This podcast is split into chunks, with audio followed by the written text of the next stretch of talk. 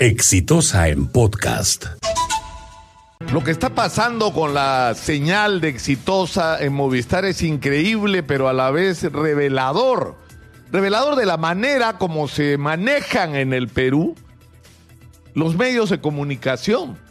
Y, se olvidan los titulares de muchos medios y plataformas que esto no es solo un negocio, esto es un servicio para la gente. Es decir, transmitir información, transmitir entretenimiento es un servicio para la gente y es un derecho de la gente a tener acceso a las múltiples posibilidades que existen. Es un derecho ciudadano.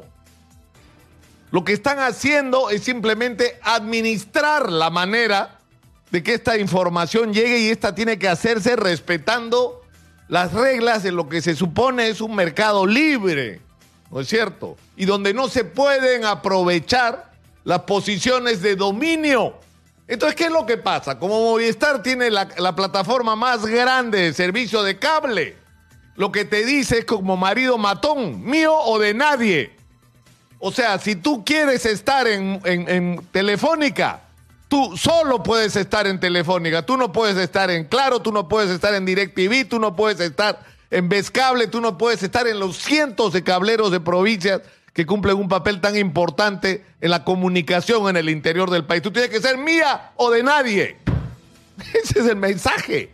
¿Qué es eso? ¿Qué tiene que ver eso con la libre competencia? ¿Por qué tienen que decidir ellos de una manera tan arbitraria que si la gente tiene, quiere tener acceso a la información, solo lo puede hacer a través de ellos? Y si no acepta sus reglas de juego, absolutamente prepotente, tú tienes que pagar por estar ahí. Es decir, el usuario, como yo lo decía el día de ayer, ya está pagando. El usuario al contratar el servicio, contrata por el derecho a tener acceso a toda la información disponible. Pero resulta que ahora nosotros en Exitosa tenemos que pagar para que usted, señor, señora, tenga derecho a vernos a través de Movistar si es que contrató con ellos. Eso es inaceptable. Y estamos peleando por eso, sí, señor, estamos peleando por eso, porque no nos parece justo, porque no nos parece correcto, porque no nos parece respetuoso de las reglas de juego de este supuesto libre mercado. No puede ser que se sea tan prepotente y esto además es una acumulación de años.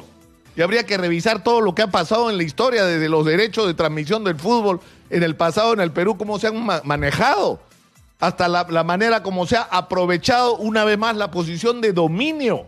En el momento que la competencia empezó en el Perú, con los servicios como los que presta Telefónica durante años, que eran exclusivos y monopólicos por el tipo de contrato que se hizo con ellos durante el gobierno de Fujimori. Cuando empezó la competencia, bajaron los precios de todo, ya no se acuerdan ustedes de cuánto había que pagar por el servicio de telefonía celular, de cuánto había que pagar por un equipo, de cuánto había que pagar por la transmisión de datos, de la cantidad, como llama la atención hoy día el diario Exitosa, la cantidad increíble de dinero que nos han sacado a las diferentes instituciones del Estado peruano por los servicios de transmisión de datos, que no tenían ninguna correspondencia con su valor real.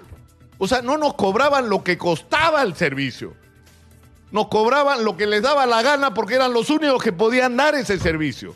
Cuando entró la competencia se acabó, todo bajó la mitad. Ah, milagro. No, señor, esos eran los costos reales. Entonces nosotros vamos a seguir peleando por esto. Nosotros eh, estamos convencidos de que los usuarios de Telefónica tienen derecho a recibir la señal no solo de exitosa, sino de todas las ofertas informativas que haya.